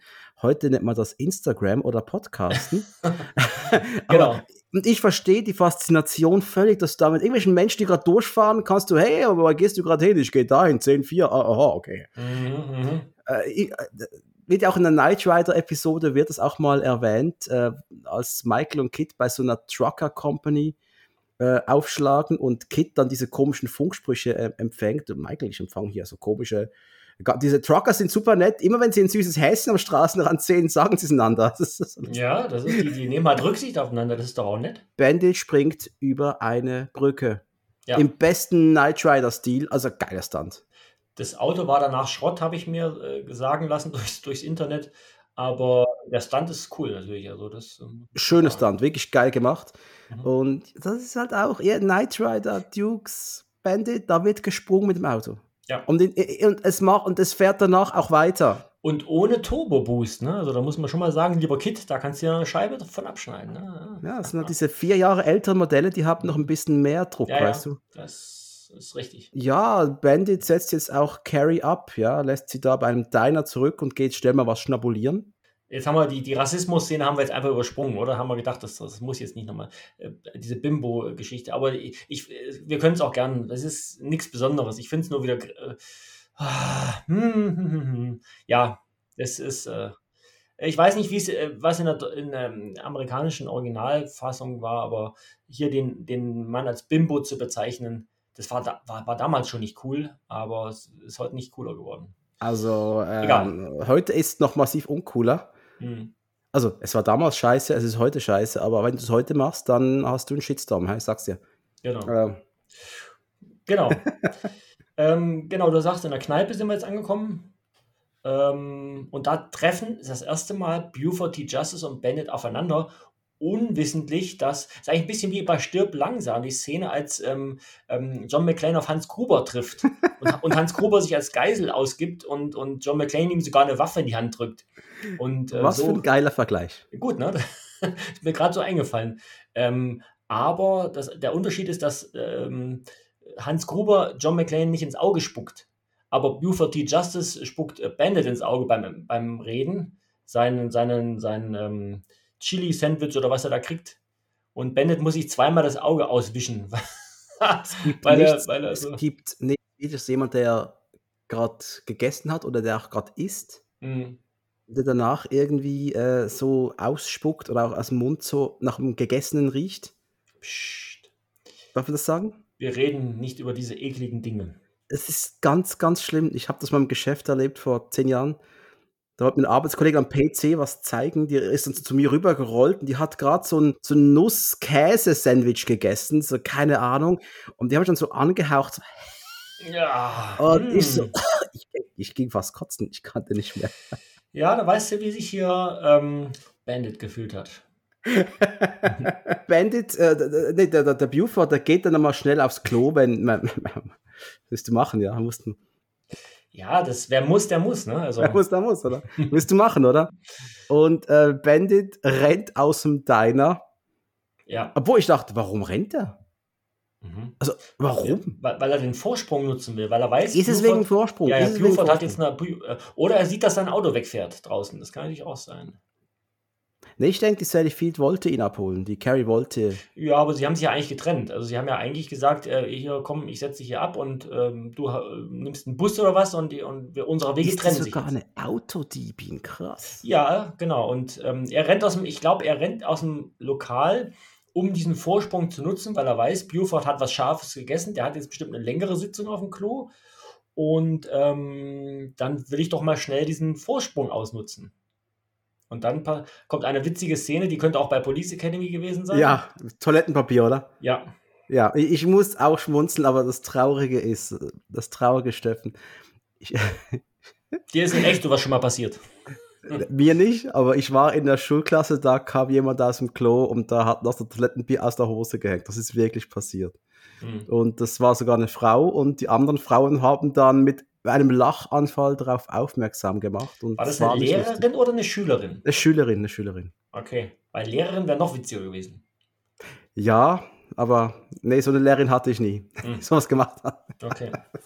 Jedenfalls, Toilettenpapier kann passieren. Und jetzt kommen halt so Momente, Carrie fährt, fährt schnell und sie versuchen mehrmals den, den, den, den Fahrer zu wechseln, einen fliegenden Wechsel zu machen. Sie kriegen es aber nicht hin. Und unterdessen verliert der Buford sein Dach.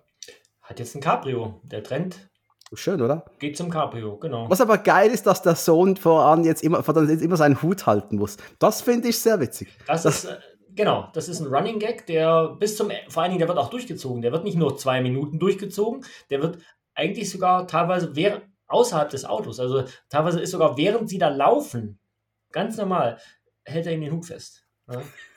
Und ähm, was mir auch aufgefallen ist, es werden sehr, sehr viele Zigaretten während des Films geraucht. Da merkt man auch wieder, dass es ähm, ja so auch wieder so ein Produkt dieser Zeit ist. Also das, das siehst du heute auch nicht mehr so viel, ne? diese Raucherei. Das war damals noch so, so, so, haben wir ja von Lucky Luke vorher schon gehabt und das war damals einfach noch laissez-faire oder das hat einfach dazugehört zu einem coolen Actionhelden irgendwie. Komm, ich habe jetzt eine Kippe in der Fresse und ähm, heute ist es nicht mehr so. Aber okay, jetzt geht es nicht um Rauchen. Ganz kurzer Einwurf. Ich habe vor ein paar Wochen äh, auf irgendeiner Retro-Instagram-Seite habe ich einen Werbespot aus den, ich glaube, frühen 80er Jahren gesehen von Nutella. Und da war so ein Ernährungsberater, der hat gesagt, ja, da ist alles drin, was ihr Kind braucht. Alle wichtigen Lebensbausteine, die ihr Kind täglich benötigt, sind da drin. Und ich so, Alter, willst du mich verarschen? Palmöl, mein Freund, Palmöl, Zucker, alles, was das Kind braucht, ist da drin. Großartig. Ich glaube, diesen Werbespot habe ich auch gesehen. Auch vor kurzem erst. Ja, so geil. Ich liebe ja. es. Ich lieb ja. Man hat halt, Rauchen war halt cool. Ja. Dass unsere Helden damals mit 50 an Krebs gestorben sind, ist egal. Es war einfach cool. Come to where the flavor is. Come to Marlboro Country. Ja, oder? Ja. So war es halt damals. Und ähm, naja. So war's. Äh, dann gibt es einen kurzen Boxenstopp. Ne, Quatsch. Zuerst gibt es diese, diese Beerdigungskolonne. Das ist finde ich auch relativ witzig, ja. Sehr witzig finde, weil da auch ja zwei Typen im, äh, im, im Leichenwagen sind, die CB-Funk haben und die sagen, ja, wir machen jemand extra langsam für den Bandit. Die haben alle CB-Funk, auch alte Omas haben hier, das lernen wir aus dem Film, dass wir, dass alle CB-Funk haben, alle kennen Bandit und alle unterstützen ihn. Das ist und geil. Und das ist richtig, diese, diese Untergrundwelt von CB-Funkern, ich ja. glaube, das ist, das ist der heimliche Star des Films eigentlich. Genau. Und dann bringt der Buford T. Justice einen ziemlich geilen Spruch. Ich weiß aber nicht mehr, ob ich ihn komplett nochmal zusammenbringe. Es geht darum, ähm, ähm, wäre der Wichser verbrannt worden, dann, dann hätten wir jetzt Bennett schon. Also nach dem Motto, ah, Beerdigung, der muss aber viele Bekannte gehabt haben, sagt doch der, der Junior. Und ähm, sagt, ja, hätten sie den Bastard verbrannt, dann, dann hätten wir jetzt Bennett schon oder so. Weil es ja, ja genau, gefühlt 30 Autos sind, die sich da einreihen, be bevor er dann weiterfahren kann. Ne? Und, ähm, hm. Aber es, es, ist wirklich großartig, wie, wie da immer diese kleinen Momente, wie da die Polizei gestoppt wird. Und auch völlig harmlos. Es ist völlig harmlos. Es ist nichts Schlimmes, da wird nicht geschossen. Es ist völlig harmlos. Aber und jetzt kommt so ein Moment, wo mich schon genervt habe. Kurzer Boxenstopp. Bandit und Cletus pausieren kurz, die labern eine Runde über irgendwas. Warum mussten die anhalten? Ähm, um die, den Cheeseburger zu übergeben, weil Gottfried, äh, für Gottfried wurde ein Cheeseburger gekauft vom Bandit und der wird übergeben. Okay, du machst immerhin kurz Sinn. Ah, du hast doch Sinn gemacht. Okay, für Gottfried verstehst du. hast jetzt das Footballspiel unterschlagen, aber es ist nicht so schlimm. Ja, das habe ich, das ja, fand ich Das war auch nicht so toll, die Szene. Die war auch ich nicht so toll. Ähm, ja, die crashen noch ein Footballspiel kurz und dann halten sie an, genau. Ein Kinderfootballspiel, oder? Kinderfootballspiel, genau. Das macht schon irgendwie. Kennst, du den Film, kennst du den Film Death Race 2000? Nein. Du kennst ja. Frankensteins Todesrennen nicht? Nein. Mit David Carradine und Sylvester Stallone? Nein. Das macht jetzt nicht besser. Oh, das macht es viel besser. Das ist ein Film halt noch vor der Rocky. Vor Rocky war das Leih. Vor Rocky. Vor Rocky, 1974 etwa war das, zwei, drei Jahre vorher. Und da geht es halt um eine Dystopie, Zukunft, 100 Jahre Zukunft, keine Ahnung.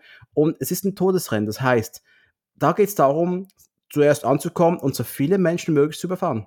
Und Alte und Kinder geben am meisten Punkte. Mm. Okay, musst, du mal musst du mal gesehen haben. Frankensteins Todesrennen. Das ist ein herrliches Trashwerk. Wunderbar. Bandit geht jetzt mal tanken. Bandit geht tanken und witzigerweise sind sie an der gleichen Tank. Sie sind jetzt übrigens in Mississippi. Ich kann mal kurz immer sagen, wo wir uns gerade befinden. Also wir sind jetzt gerade wieder in Mississippi. Und ähm, ja, gleiche, äh, gleiche Tankstelle. Und sie wollten jetzt Richtung Alabama irgendwie weiterfahren. Und er funkt ja dann auch mit Buford, der gleich um die Ecke parkiert ist. Ja. Was wir aber gar noch nicht wissen, mhm. das wissen wir erst, als Bandit ab losfährt. Ja. Dass der gleich dasteht eigentlich. Genau geht's weiter und dann kommt die nächste Verfolgungsjagd. Und ich habe dann geschrieben, Bufords Wagen verliert jetzt auch noch eine Tür durch einen Truck. Das äh, kommt aber erst später. Also ich habe mir jetzt aufgeschrieben, äh, gleiche Tankstelle, Mississippi, genau, Straßensperre, Verfolgungsjagd durchs Wasser. Aha, genau. Putzel, genau, Putzel ja. hält den Hut fest, sogar außerhalb des Autos, das haben wir auch schon gesagt. Und dann kommt der absolute Klischee-Moment. Ähm, wir hatten ja vorher schon gesprochen über Ethnien, die quasi hier ähm, erwähnt werden und ähm, mit Vorurteilen bedacht werden. Ein asiatischer Fahrer in einem gelben Truck, der Banzai ruft. Natürlich. Und fährt jetzt Buford die Tür ab. Genau. Also der scheint wohl auch ein Freund von Bandit zu sein. Und ähm, jetzt hat er natürlich einen gelben Truck, der Asiate. Also es ist einfach, es ist so schlimm, dass es fast schon wieder irgendwie äh, eine Metaebene ist. Und würde noch ein Schweizer vorkommen, würde er in so ein Käsemobil. Ja, natürlich. Oder einem riesigen Toblerone-Mobil oder irgendwas. Ein Deutscher würde mit Bier im Tank fahren, weißt du? Irgendwie, keine Ahnung. Ja, und eine Uniform tragen. Und eine Uniform tragen. Mit ja. Armbinde. Ja, unbedingt. Ja, oh, ja. auf jeden Fall, weil ist so. Es sind mhm. alle gleich. Es sind alle immer genau gleich, Klischee behaften. Ja, genau. Ja, ja. Ähm, und dann kommt ja noch so ein Spruch, der Buford sagt zu seinem Sohn, ein, ein Spruch muss ich sagen, wo, das war aber für mich, uh, ich werde deiner Mutter zu Hause erstmal eine aufs Maul hauen. Ja. Dann habe ich gedacht, alter Falter, das, das Gewalt gegen Frauen, also es, es wird ja alles legitimiert. Der, und das ist ja ein Sheriff, das ist ja ein Gesetzeshüter, ja, der quasi ja. androht, äh, es wird erstmal häusliche Gewalt geben. Demnächst. Ja, also das. Äh, ja. Ich, ich sage zwar, es ist eigentlich schon kein guter Film. Nee, nee, so gesehen nicht. Nee. Und weißt du, also ich habe diese Verfolgungsszenen, ich habe irgendwann gar nicht mehr aufgeschrieben, was noch passiert, weil es ist einfach Autoflucht, Autoflucht, das ist geil, es macht Spaß, aber ich kann das ja kaum beschreiben. Der Trans Am fährt wieder los, die, die, die, die Reifen quietschen. Wie hat das Drehbuch ausgesehen? Aber ähm, wir sind ja jetzt schon in der zweiten Hälfte des Films. Also ich habe mir zwei Seiten aufgeschrieben, ich bin schon auf der zweiten Seite. Also wir sind jetzt wahrscheinlich irgendwo bei Minute 60 so roundabout. Wenn man seine Film dauert übrigens nur knappe, also äh, knackige 96 Minuten, also gut anderthalb Stunden. Ähm, gibt auch nicht so, so viel mehr her, die Handlung.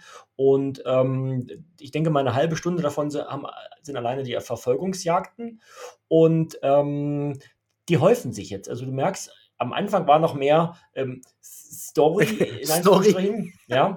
Und, und jetzt kommt eigentlich, jetzt ist Herr Nietem, wahrscheinlich hat er gedacht, hm, wir haben erst 60 Minuten Material, wir sind aber schon fast am Ziel, jetzt bauen wir halt mal noch ein paar mehr Crashs und ein paar mehr, noch mehr Verfolgungsjagden ein. Und ähm, ja, es so kracht eigentlich jetzt fast ohne Ende, aber es kommt noch was ganz Widerliches. Und zwar gehen, trotz all der ganzen Hetze, wir sind ja wir sind im Stress, wir müssen, hey, wir, wir müssen pünktlich sein, ja. Da geht der Bandit mit der Carrie mal eine Runde spazieren. Leck mich doch am Arsch. Genau. Ähm, es ist jetzt, dieser, diese Pause wird so erklärt, dass Schneemann ja mal eine Pause braucht, weil der irgendwie Hunger hat oder so, glaube ich. Ähm, und äh, Gottfried hat auch schon wieder Hunger, obwohl er gerade aus einem Cheeseburger bekommen hat, aber okay. Und ähm, dann vereinbart man halt, okay, macht ja jetzt wenig Sinn, wenn Bennett jetzt alleine weiterfährt, also dann machen die jetzt mal ein, ja, ich will nicht sagen Schäferstündchen, aber es ist doch sehr cheesy, so die, die Mucke dann, die ist übrigens auch von Jerry Reed, das ist das dritte Lied, also Legend, Bandit und Eastbound and Down, das sind die drei Lieder von Jerry Reed. Und ähm, ja, aber die, der Romantikmoment, der kann verschmerzt werden, weil Schneemann erlebt ja jetzt seinen Bud Spencer-Moment. Allerdings äh, nicht so erfolgreich wie Bud Spencer und auch nicht so erfolgreich wie Terence Hill. Nee, und zwar der Spruch, wir werden deinem Hund jetzt mal die Ohren abschneiden, fand ich ziemlich scheiße, ehrlich gesagt. aber ja, die Schlägerei ist schnell vorbei. Aber was dann nicht der, der Cletus dann macht, er crasht mal spontan mit dem Truck über die Motorräder dieser Arschlöcher, was natürlich immer der Nummer 1 Rache-Moment ist. Genau. Mm, und du siehst hier auch, dass der Film etwas ähm, rotziger unterwegs ist als die Bud Spencer und Terence Hill Filme, weil ähm, Schneemann hat tatsächlich eine blutige Nase und eine blutige Lippe und über dem Auge hat er einen Cut irgendwie. Und bei Bud Spencer und Terence Hill fließt ja niemals Blut. Bei den Werden Zähne gespuckt, aber es fließt kein Blut. Genau, Zähne. Ihr Rosenkranz ist aufgegangen, ich besorge Ihnen einen neuen. Vier Fäuste für ein Halleluja. Ähm, das stimmt, ja, Zähne, ja. Aber da siehst du dann halt, okay, das ist eine zünftige Schlägerei gewesen, aber natürlich, Klitis hat, war in der Unterzahl natürlich, ne, ähm, und fährt dann die Motorräder zu Schrott. Genau, kann man ja mal machen. Und äh, ich habe in der Story gar nicht mehr so viel aufgeschrieben, muss ich sagen. Ich war jetzt gerade überrascht, wie wenig es da noch kommt. Ich habe es doch aufgeschrieben, das Manöver mit den Trucks. Und zwar, als die dann gesagt haben, Bandit, komm einfach runter, komm ins Nest, wir, mach dir keine Sorgen, gemütlicher Trip für dich. Fand ich sehr, sehr, sehr geil. Fand ich sehr, sehr, sehr geil. Die nehmen ja einfach den Bandit äh, ja, in, in, in die Mitte. Genau. Ich habe mir aufgeschrieben, beste Szene des Films habe ich mir aufgeschrieben. Ähm, ich habe geschrieben Verfolgungsjagd, Eastbound and Down wird, also jetzt wird Eastbound and Down gespielt. Und ähm, Konvoi, ein ganz starker Konvoi-Moment wieder, weil es ist ja auch ein Konvoi, in dem er sich versteckt. Und es ist wahnsinnig gut gefilmt, auch von Hal Needham, ähm, äh, wie, wie, sie diese Szene, äh, erinnert mich ein bisschen an die Szene mit, mit Chevy Chase bei ähm, Schöne Bescherung, wo er unter dem Truck ist. Ähm, nur hier waren natürlich mehr, mehrere Fahrzeuge noch zu koordinieren, also der vordere Truck, der hintere Truck, der Polizeiwagen und Bandit mussten alle ihre Geschwindigkeit halten. Und das alles irgendwie, erst wird es ja von vorne gezeigt und dann von der Seite. Und das ist echt, also wirklich großartig hier gefilmt. Also das ist für mich die beste Szene des ganzen Films, also rein was, was, die, was die, das Handwerkliche betrifft, muss ich sagen.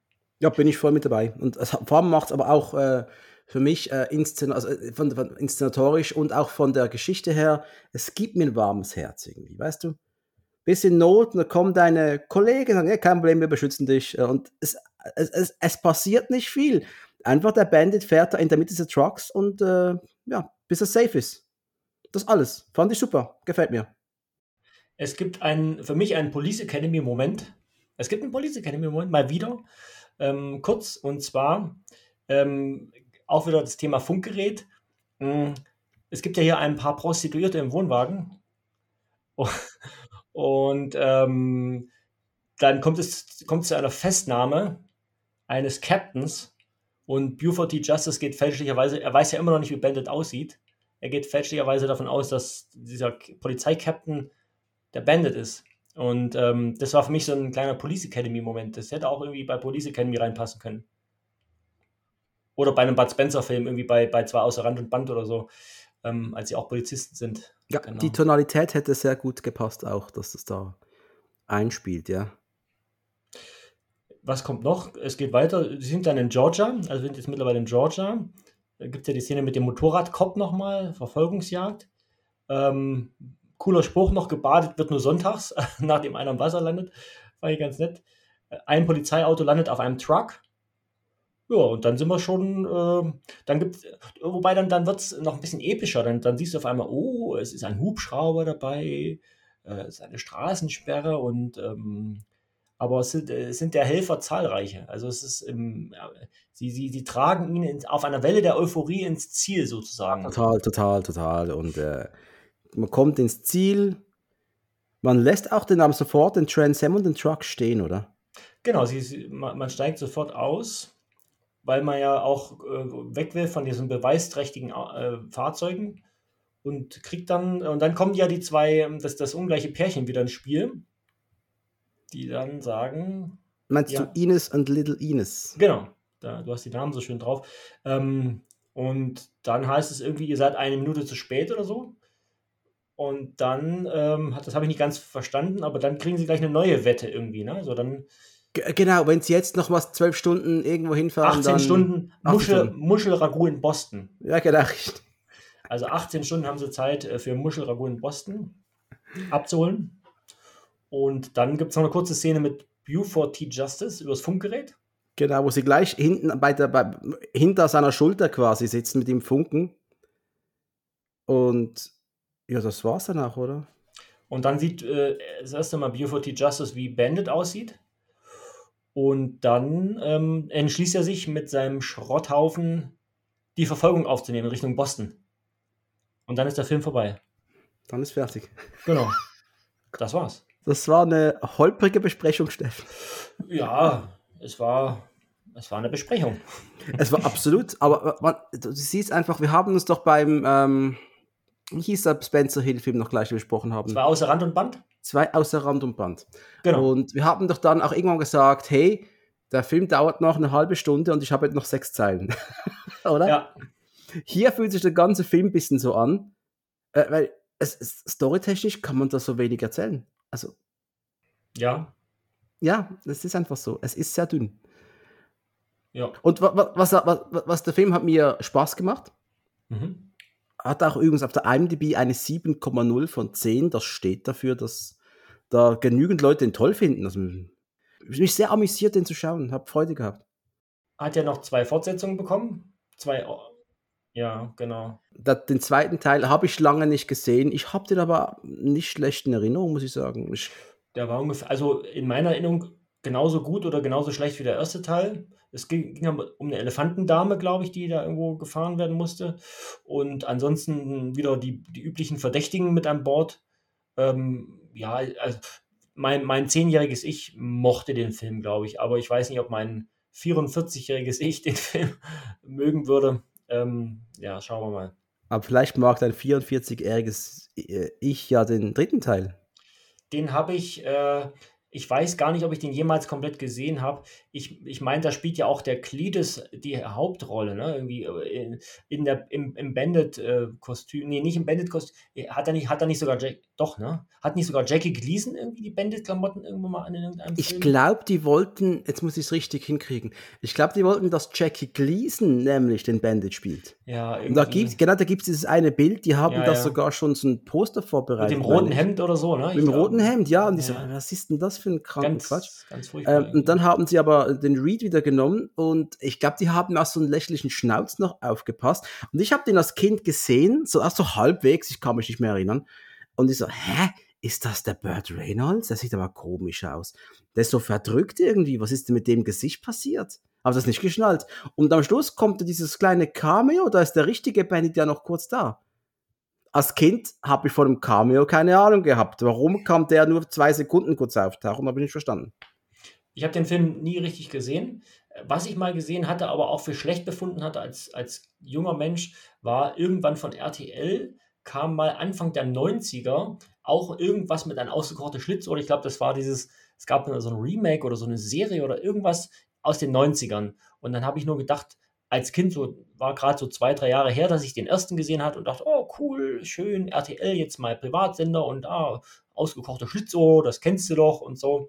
Und dann habe ich gedacht, was ist das denn für ein blöder Typ, der hier den Bandit macht? Und So ein junger also, Schnösel ja, ja, so ein ja, genau. Und das habe ich auch nur an, kurz an, so angeteasert und äh, kurz reingeschaut und für schlecht befunden und dann einfach links liegen gelassen. Ja, ich habe ich hab da auch mal reingeschaut, auch in den 90ern noch.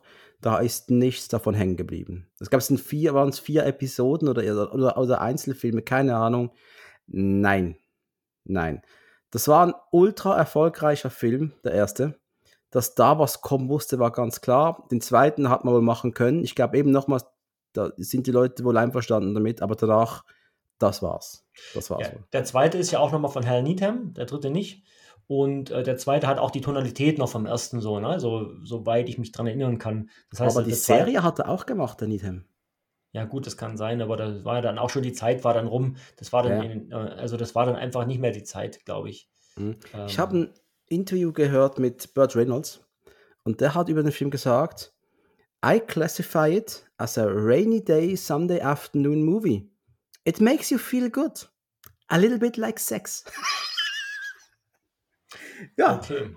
ja das ist, heißt- ein, ist ein Quickie. Wofür ziehen wir unseren Hut ab? Einmal für Smokey and the Bandit und einmal zum Pimpon, Zum Haare schneiden. zum Haare schneiden, genau. Nee, ja, das, das passt ganz gut. So ein Sonntagnachmittag-Film. Ich habe mir jetzt, äh, äh, heute ist übrigens ein Samstag. Äh, Ich weiß, die Hörer werden es an irgendeinem anderen Tag hören, aber heute ist Samstag und ich habe es heute Vormittag angeschaut und es hat auch ganz gut reingepasst. Also es ist so ein, so ein, so ein, so ein Feel-Good-Wochenend-Movie. ähm, äh, der, der nicht immer, nicht durchgehend gut gealtert ist, finde ich, ähm, aber der trotzdem seine, seine guten Momente hat und der einfach äh, doch im, im, alles in allem recht, recht Spaß macht. Genau, so könnte ich sagen. Es ist ein Kind seiner Zeit. Und ähm, ich, da, 90 Minuten. Heute gehst du ins Kino und willst dir John Wick 4 ansehen. Wie lange hat der gedauert? 170 Minuten oder sowas? Keine Ahnung. Also, ich sage, wie es ist. Ich bin eingeschlafen dabei. Meine Freundin ist eingeschlafen dabei. Du konntest damals 90 Minuten einfach gut unterhalten. Ich glaube, ich wäre auch aus dem Kino gekommen hätte gesagt, oh geil, bist du das, bisschen das, das 16-Jähriger oder sowas, da kommst du aus dem Kino, deine Hormone spinnen, du bist, hey, ich will Auto fahren, yeah, ich will Trans Am, yeah. Und ähm, das löst bei mir nicht mehr aus. Aber äh, einfach diese kindische Freude von der Polizei davonzufahren, die Solidarität, die Bandit und seinem Projekt entgegenschlägt und halt eben diese CB-Funk-Unterwelt quasi, diese, dieses, diese, diese Subrealität da, diese fiktive Welt, heute würde man virtuelle Welt sagen, ist geil. Das holt mich immer noch ab. Aber der Film hat so viele Schwächen auch, ey. Sally Field, ganz diese Romantik-Scheiße da drin, gehört da nicht rein. Das ist ein Männerfilm. Das ist ein richtiger Männerfilm. Sag ja. ich, wie es ist. Ja, das stimmt. Ähm, ja, also ich gebe dir völlig recht, was, was deine Aussage betrifft. Dieses, ähm, diese Solidarität, die ist für mich ein ganz großes, großer Pluspunkt in dem Film und auch diese, diese CB-Funk-Geschichte, auch diese Fernfahrerromantik einfach, diese Highways und, und man hilft sich gegenseitig. Ähm, Sally Field, ich kann verstehen, warum sie drin ist im Film. Ähm, äh, guck dir Herr der Ringe an. Ähm, Arwens Rolle ähm, wurde massiv ausgebaut. Warum wurde das gemacht? Weil so ein reines Männerensemble vielleicht einfach für ein breites Publikum nicht funktioniert hätte. Und, äh, äh bevor es jetzt heißt, ich mag keine Frauenrollen, mhm. ich muss kurz sagen, einfach, es geht um die Rolle hier in diesem Film. Ja. Ja. Ich habe mit Arwen habe ich gar kein Problem. 0,0. nö, okay, null. Nö, nö, nö, nö, Liv Tyler, super, alles gut. Aber hier, das war einfach so ein Block, das ist ein Spaßfilm. Das ist eine richtige Spaßnummer. Lass doch die beiden Spaß zusammen haben, aber bring doch nicht jetzt hier so ein pseudoromantisches Ding rein, es ist einfach für mich die Atmosphäre des Films zerstört, ab dem Moment, wo die Alte an Bord ist. Sag schon selbst. Ja, es hätte, es hätte vielleicht auch so, ich meine, bei den Bud Spencer, Terence Hill Filmen sind ja auch keine Frauen dabei. Und vielleicht hätte das so ein, so ein klassischer 70er, 80er Jahre Buddy-Movie werden können. Vielleicht hätte man sogar diese Schlägereiszene noch cooler machen können, wenn die beide in der Bar gewesen wären und hätten einfach, klar, aufs Maul gekriegt schon, aber hätten die noch ein bisschen mehr aufgemischt und hätten das Ganze noch ein bisschen länger, komödiantischer aufgezogen, ähm, dann wäre es vielleicht, also ja, das, das stimmt. Also für, für, diesen Film war es nicht unbedingt erforderlich, das stimmt. Ja. Unterm Strich, äh, ich würde dem auch wohl immer noch eine, ja, 7,0, 6, 6,5, 7,0 von 10 gebe ich dem. Hm. Mehr geht aber auch nicht bei mir. Also ich tue mir jetzt schwer, da eine Zahl zu nennen. Also es hat mir Spaß gemacht, ihn mal wieder anzuschauen und es weckt viele warme Erinnerungen, ähm, warme Kindheitserinnerungen in mir und ähm, deswegen wird der Film immer irgendwo in meinem Herzen drin sein, auf irgendeine Art und Weise. Aber es ist jetzt kein Film, den ich mir jetzt, boah, voll geil, nächstes Jahr nochmal anschaue, wo ich denke, oh, lange nicht gesehen. Police Academy 5 wiederum, da kann es sein, oder Bud Spencer und Terence Hill, die schaue ich mir gerne auch mal öfters an, ja. Aber äh, Smokey and the Bandit, da reicht, wenn ich den in fünf bis zehn Jahren mal wieder sehe. Und dann denke ich aber auch wieder, oh ja, guck an, gar nicht so schlecht. Ja, ja. ja. Oh. Ist, auch, ist auch voll okay so, ist auch voll okay so. Lieber Steffen, wollen wir es nicht länger machen, als es ist? Das war eine wunderbare, wilde, unstrukturierte Besprechung eines Films, der keine Geschichte hat. Und wir haben sie trotzdem erzählt. Genau, man soll ja immer aufhören, wenn es am schönsten ist. Und äh, das äh, ist jetzt der Fall. Nee, hat mir Spaß gemacht auf jeden Fall und ähm, bin froh, dass ich den Film mal wieder gucken konnte in dem Zusammenhang. Und es ist mir natürlich immer ein Fest, mit dir hier zu parlieren.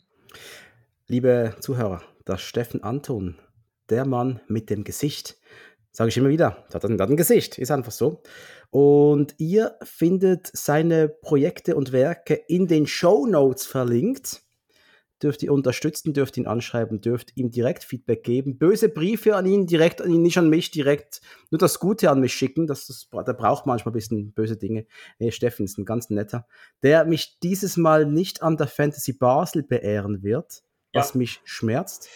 Ja, da, damit musst du jetzt einfach leben, lieber Dominik, aber das ist bei, von mir eine echt scheiß lange Autofahrt. Und ähm, ich war letztes Mal, war ich äh, einen Tag da und bin ja wirklich morgens um sechs losgefahren und war abends um zehn wieder daheim und war den halben Tag auf der Straße und habe ja noch ein Studium nebenbei zu machen. Also wenn, wenn ich mal wieder so längere, also zu solchen Events fahre, ich war jetzt auch in Trier auf der Comic-Con, da muss ich dann mit Übernachtung, also da muss ich dann irgendwo pennen und das ganze Wochenende bleiben. Also wegen einem Tag hinfahren, das ist für mich einfach fast nicht machbar. Man wird ja auch nicht jünger. Man wird ja nicht jünger. Es ist ja dieser Stress und dieses, man wird ja alt, weißt du. Man will ja dann seine Ruhe haben am Wochenende. Ist so. Ja. Es ist einfach so, ja, ja, mag so auch nicht es, so ja. wie früher, ja. Mhm. Jedenfalls, Steffen, werden Sie bald mal wiedersehen und ich weiß, wir werden jetzt, wenn wir hier die Aufnahmen beenden, werden wir noch eine Runde labern über neue Joint Ventures von uns. An euch da draußen, ganz, ganz wichtig. Das ist ein Podcast, verdient damit kein Geld. Man glaubt es kaum, ich muss den Steffen privat bezahlen. Ja, und das ist nicht zu wenig. Also ich schon gute Gage, muss ich sagen. Das funktioniert ganz gut. Der verlangt richtig viel Geld. Ja. Nee, Quatsch, der ist auch gratis hier. Und die einzige Bezahlung, die wir haben, ist eure Abrufzahlen, die uns immer wieder erfreuen, wenn wir sehen, oh, die Episode steigt in unserem internen Ranking hoch. Oh, da wird irgendjemand verlinkt drauf. Jemand erwähnt uns, irgendjemand sagt Dankeschön. Irgendjemand gibt Krit äh, Feedback, Kritik, nette Kritik bitte. Ja, konstruktiv, aber nett bitte. Mhm. Ähm, äh, toll, bitte, bitte meldet euch, schreibt uns, äh, bewertet uns auf allen Kanälen, wo ihr könnt, gerne auf Spotify, Apple Podcast. Wir brauchen Visibilität, kriegen wir nur durch Bewertungen und durch ähm, dadurch, dass ihr uns folgt und auch mal teilt vielleicht über Instagram, Twitter, wie es halt so ist. Und dann geht es hier schon wieder bald weiter mit was Neuem. Und ja, was will ich noch groß sagen, außer danke fürs Zuhören und bis zum nächsten Mal. Tschüss. Bye bye.